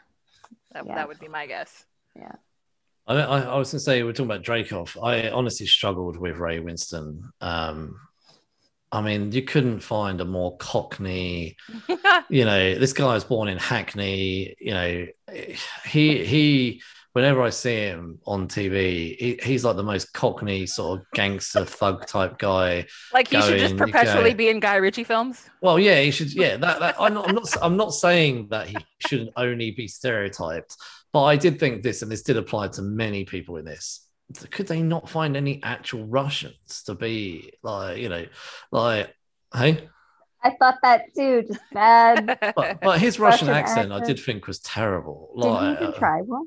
Like, yeah, he, he Right. sort of gave it a good go. It was sort Okay. of through. It was through sort of cock, Cockney, uh, uh, you know, rhyming slang, and um, like so. It came I mean- off so like mad, like bad mafia mob boss kind of. Yeah, to me it that was I a- was just like, all right, you're Italian and you came over to Russia. I don't, I don't fucking know. And you changed your name to fit in. Sure. like, Okay. sure. Yeah, yeah. it was I've almost like worse. he grew Like, up in the. it. It was like he. It was like he grew up in London, and then at 20 years old, they said, "We're going to send you to Russia. Um, we've got some work for you." And then he's like, "I've joined this program now. I love it." You know, and over the years, he's picked up some Russian accent. That's probably it. And then he's like, like "Do you know what? Madonna. Yeah, yeah. Like, uh, do you know what? I'm actually going to change my name, like, you know, to to fit in with to Dreykov. To fr- you know, his name was probably Dave, like originally, and he like he moved over to. Honestly, for Like, me, he's a in t- Russaboo instead of a weeaboo. He's just sort of like a Rushaboo or whatever, like a Russian nerd fan. He's like, I'm totally, I've been Russian the entire time. Yeah. but yeah, but yeah, I think yeah, maybe he should just stick to uh Guy Ritchie movies. Like no, no, I mean, like, but no, he he, I, I know he's been in lots of American things like The Departed and stuff like that. But again, Departed is pretty much a gangster film. Yes. Um, so I mean, sometimes you just need to stick with what you're good at, like you know. Wasn't he in Beowulf? Yeah, he was in Beowulf as well. Yeah. Yeah, I, I, you know, he. I can't remember Beowulf. It was a long time ago. Oh man, that Um, but- CGI version was terrible. If you're looking for a good Beowulf film, 13 Warriors with Antonio Banderas is actually pretty good. Well, anyway, but Ray Winstone, Yeah. I, I do I do like Ray Winstone, but he it, I just think he wasn't a great Dreykov. Like I I would much rather they'd have found somebody. You know who would have been perfect as Dreykov? Marton Csokas. He was in um, the Equalizer as the bad Ukrainian guy that the Russians Oh, sent in I to. know what you're yes. talking about. Marton Csokas. Yeah. He is fucking fantastic. I love him. Um, If I ever write a villain story, he is going to be the villain in my story because he is just such a perfect villain. I'm sorry. He's probably played good guys at some point. Uh, I don't know those characters though. He, I only ever know him as a villain. Do you know, I've just looked him up. I recognize him now. Like, yeah, he He was in Triple X. but he well i mean he's from new zealand but he was uh he was definitely a better villain in the equalizer so Yeah. um i yeah i'd pro- I don't look you know i know he portrayed the characteristics well of a just creepy horrible nasty piece of work Mhm. but i still felt it was london gangster put in charge of some russian program i, I for me it was that was disjointing watching him. So I I don't want to bang Mark, on Ray Winstone. he got sent but I- over there from the English government on a visa. It was a Yeah. joint program. Okay, they're trying to up ties. You know, it's like a Hydra sort of shield crossover. So and then they said to him, "You've got to change your name from Dave," and he went with Dreykov. Like, so, like, uh, he was called David Smith. That was it. He was born. He was born in uh, East London. David Smith went on a uh, A Cross sabbatical and never came back. So, but yeah, he never came back. He defected to Russia and he became Dreykov.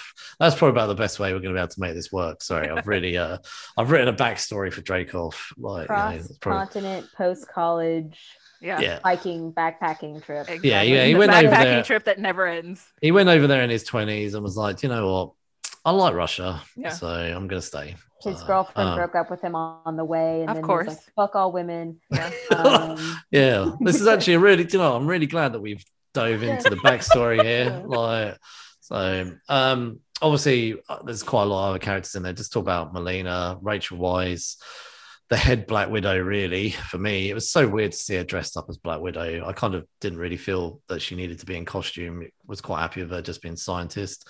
Um, for me, she'll always be the mummy, uh, not the actual mummy, but in the mummy. Evie. And um, but I, I I thought she was good. I thought actually, do you know what? I really liked um again this again this family dynamic. I love the between her and um the Red Guardian. She's like, you got fat, but you're still good. Like that's my attempt at a Russian accent. There you go. Like um, but I was like, I love that line, and I, but I, but I actually did think it was nice how she kind of did take on that mother sort of role, like even though it had been 20 years later. And I think again, her she probably didn't really want that to end. And the fact that she kept the the photo album um as well. So i i think although she did work for the program and admittedly has done a lot wrong and, and was really she was a coward. She did all these things knowing that they were abusing women. As long as she was living her nice little life on a farm undisturbed she was quite happy to go i mean obviously when her two sort of daughters rock up it kind of rang home a little bit when Yelena said, "Who do you think they're doing this to?" But I mean, she knew, she knew who these they were doing it to. She just didn't want to know.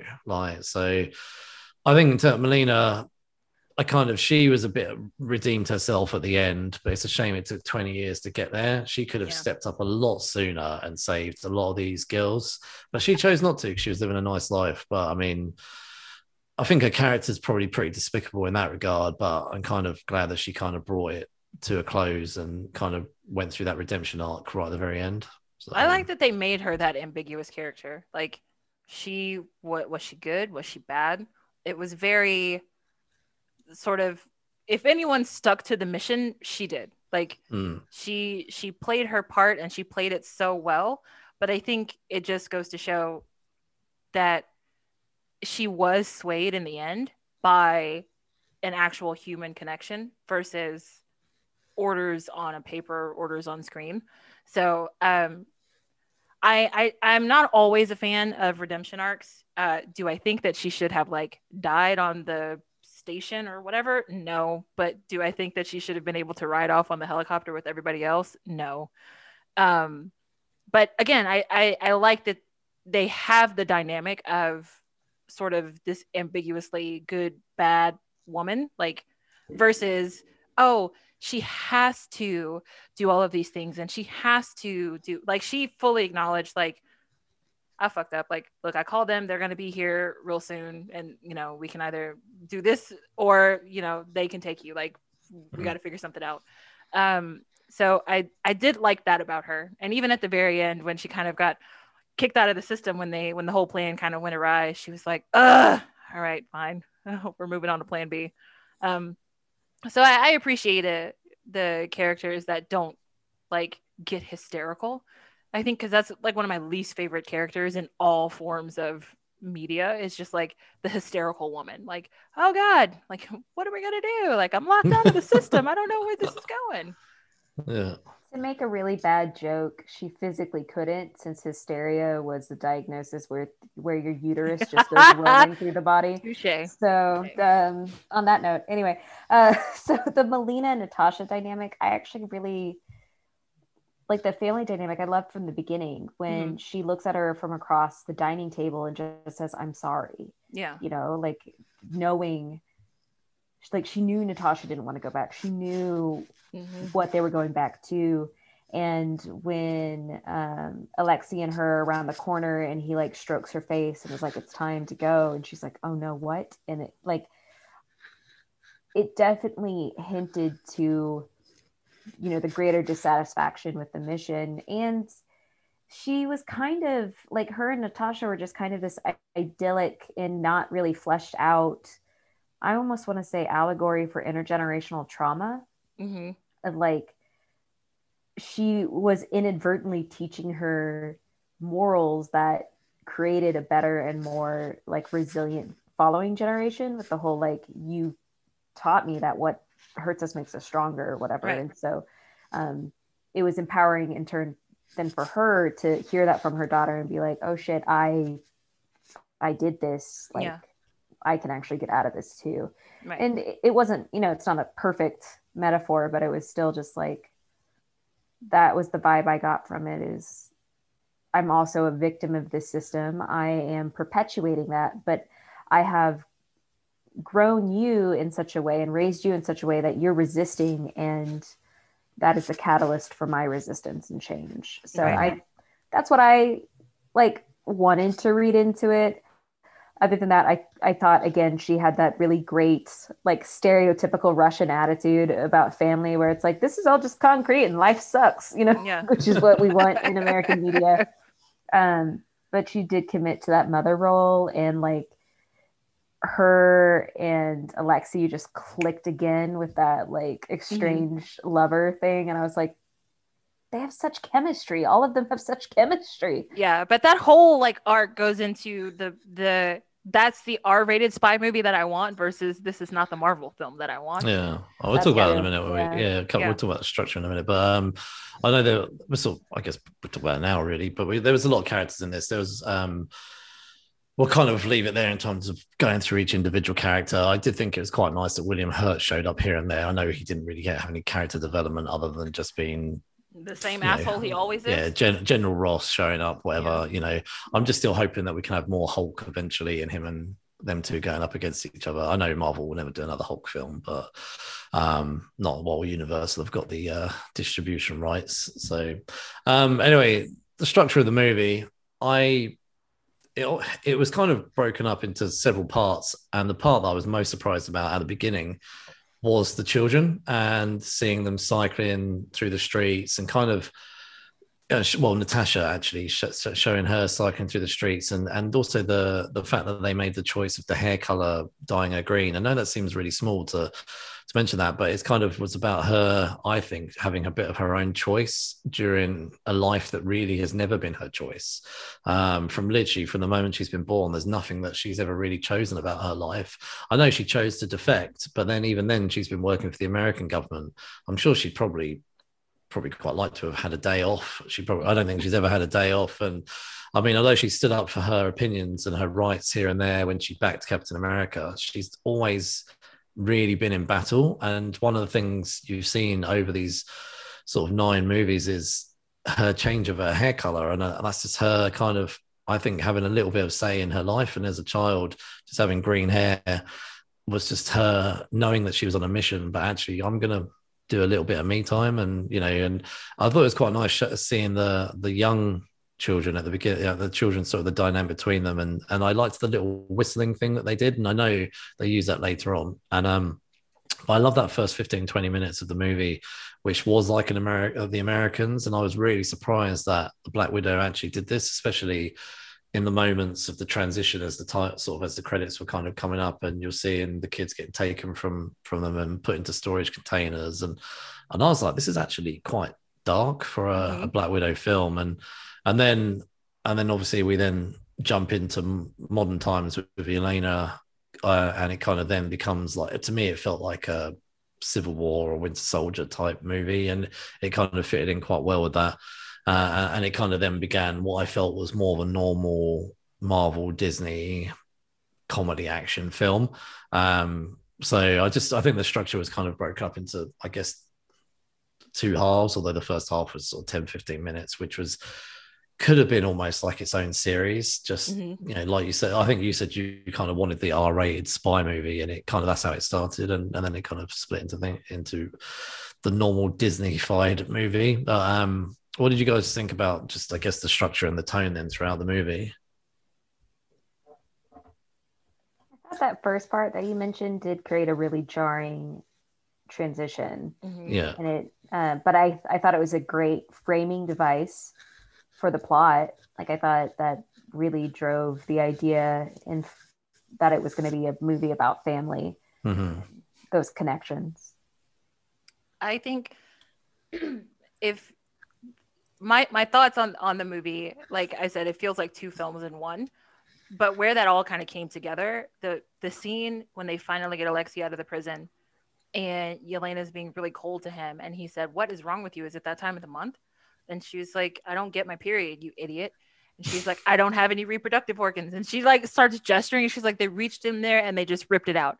And then like she goes on this very descriptive spiel about fallopian tubes and over and like it just goes all in on the reproductive system. And Alexei is sitting in the back of the helicopter, like, oh my God, stop. Please stop talking about this. And I thought that that entire sequence is like, yep, that's, that's, this is exactly the kind of movie that this is. It's like women just telling you about something that has happened and you take it like, oh God, that's way too, that's, don't talk about women things. Don't talk Mm. about the f- female, feminine things. Like, that's horrible. Don't do that. Um, so that that's kind of like how I feel about this film. Like the the Marvel part of it, it just got to the point where the actual story that they were trying to tell was so good that I didn't care about the big picture. And that's usually rare for me because I think Marvel has done so well to connect everything that they've done. Um, so for me to be watching a Marvel film and to not care about any of the connections whatsoever, uh, it was it was a really kind of jarring experience watching the film because I think at one point I kind of like jumped in my seat and I was like, actually, I forgot I was in a movie theater for a second. like, so I don't know. I, I, on the one hand, I, I loved the actual story, but then on the other hand, like the overarching big picture thing, I just, I did not, I Is didn't there, enjoy it as is there anything that you guys would cut or change at all? Actually, kind of to go off of what Jasmine was saying, oh. somebody I know was like, oh, that ending scene was great because they explained why she was blonde in the next movie. And I was like, who gives a shit? I don't give a shit. like, she could dye her hair. Of course, whatever. She bought a wig. Who cares? Like, yeah, They're like, well, that connects how she got to it. I'm like, does it matter? She's a No, super doesn't matter. spy. Like, do we have to answer these questions?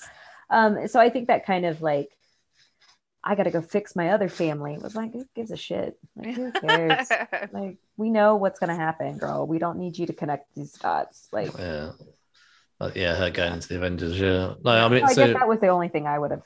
that's probably what you would have cut out was that Yeah. bit heading off into um well, it's heading into um Infinity War, wasn't it? Mhm. No, no, no, it's heading into her rescuing um, Getting the people off of the- the prison island. Yeah, the Yeah. Civil War. But then obviously Mhm. she had that at the beginning of um uh, Infinity War as well. But yeah, it Mm-hmm. was basically heading into those last two films. So um yeah, what about you, Justin? Anything you would have cut or edited or anything like that? um, yeah, I would have made two movies. I would have made a Marvel movie and then I would have made a series movie. Yeah.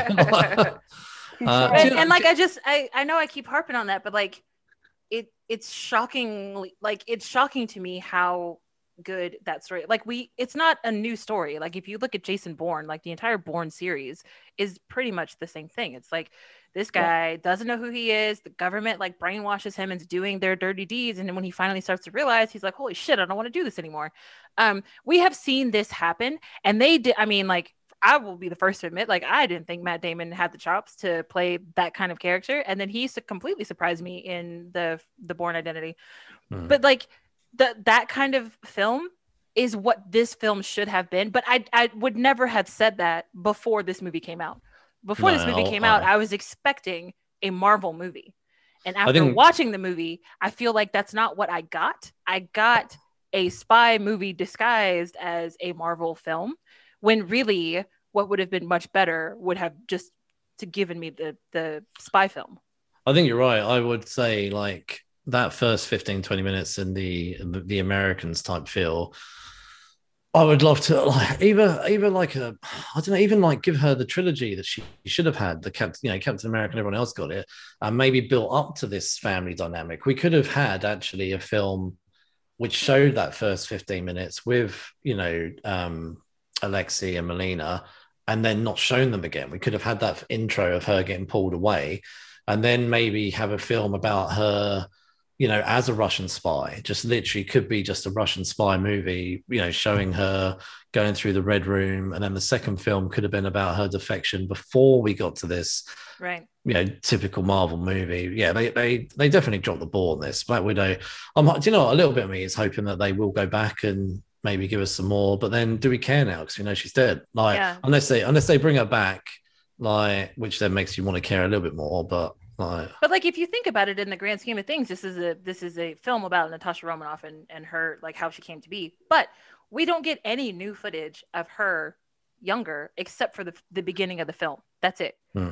So like we yeah. don't have like we, we got more flashbacks of her as a widow in uh Age of Ultron than we did yeah. in in the actual Black Widow film.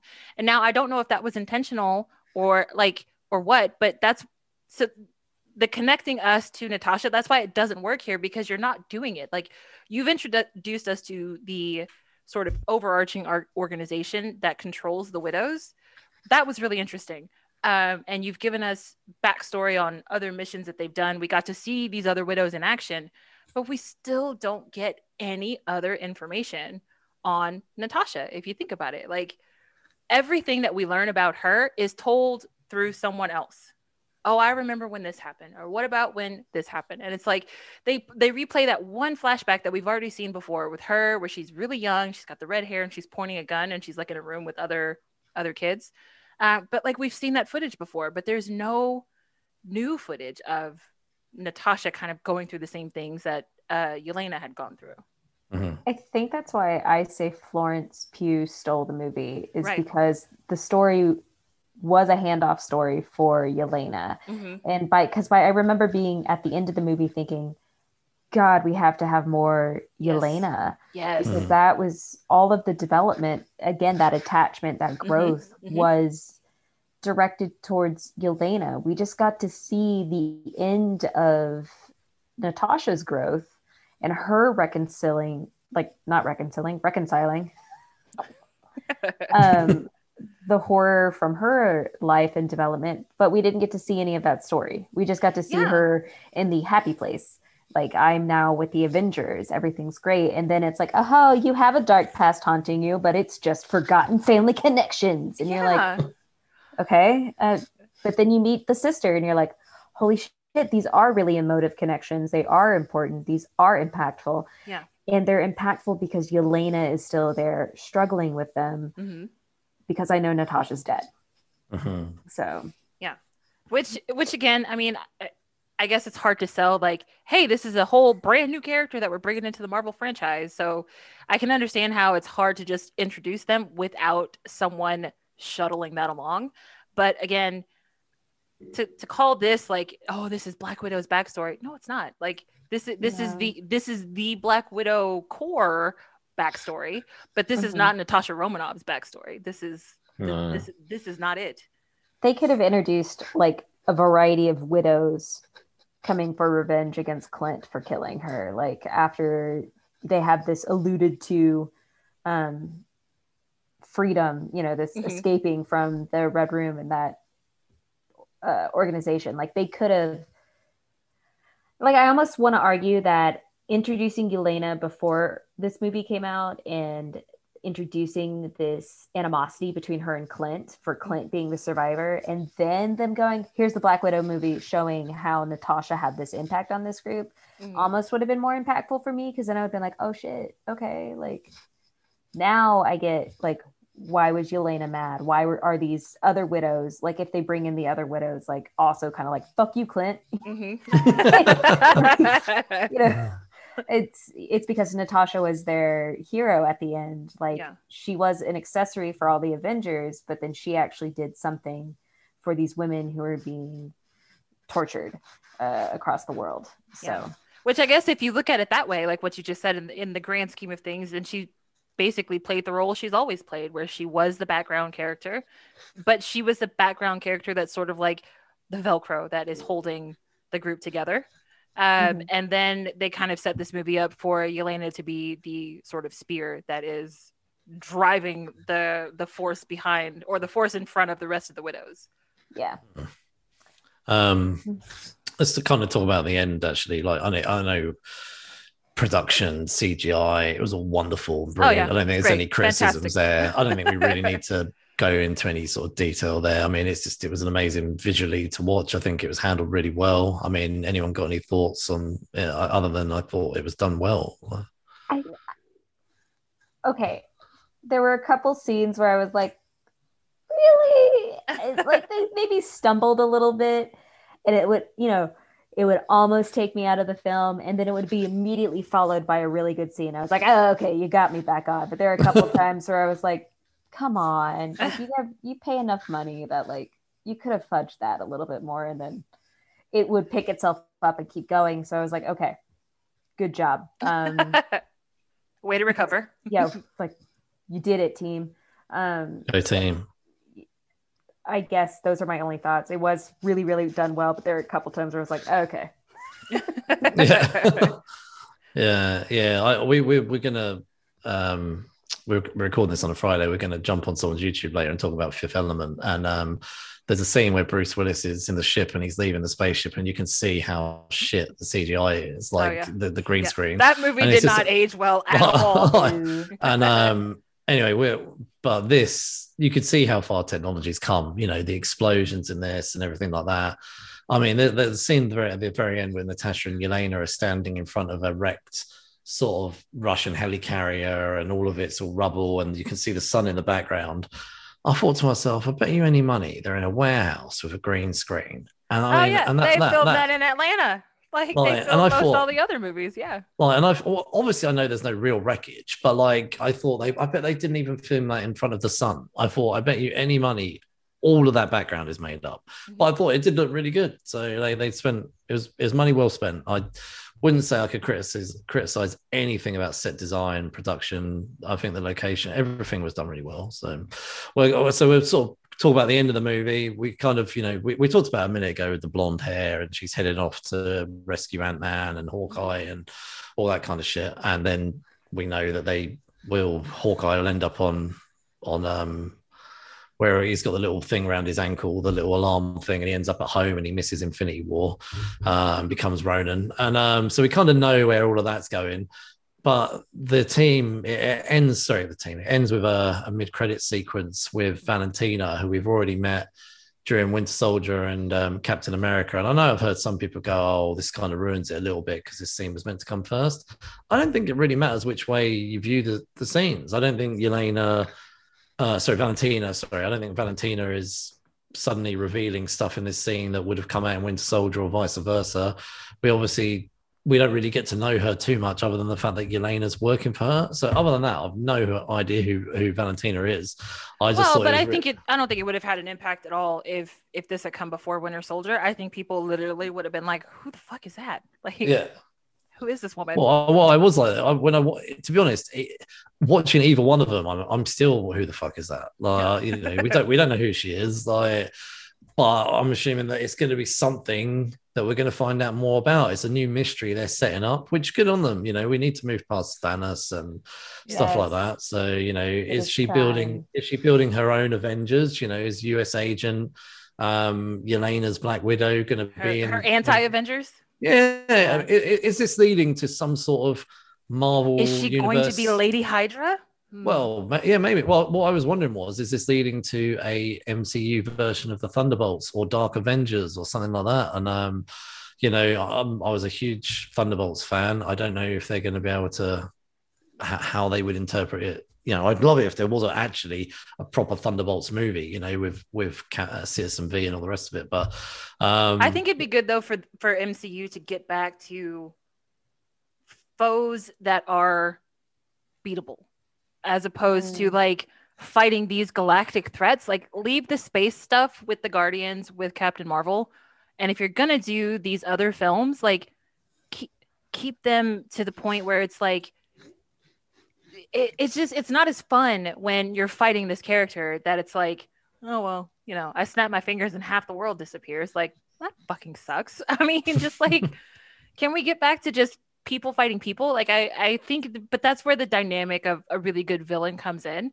And if they do go that route with Julia Louis-Dreyfus, like I think she has played this really like anonymous sort of shadowy character so well and the nonchalance that she just like honestly my favorite line in the entire film was when she blows her nose and she's like i'm allergic to the midwest. I about died in my chair. Like i was like really like she you can see that she is clearly like visiting her dead sister's grave yeah. and like you have the nerve to just sit here blow your nose like you're so inconvenienced. Like oh. i love this bitch. I love her. yeah.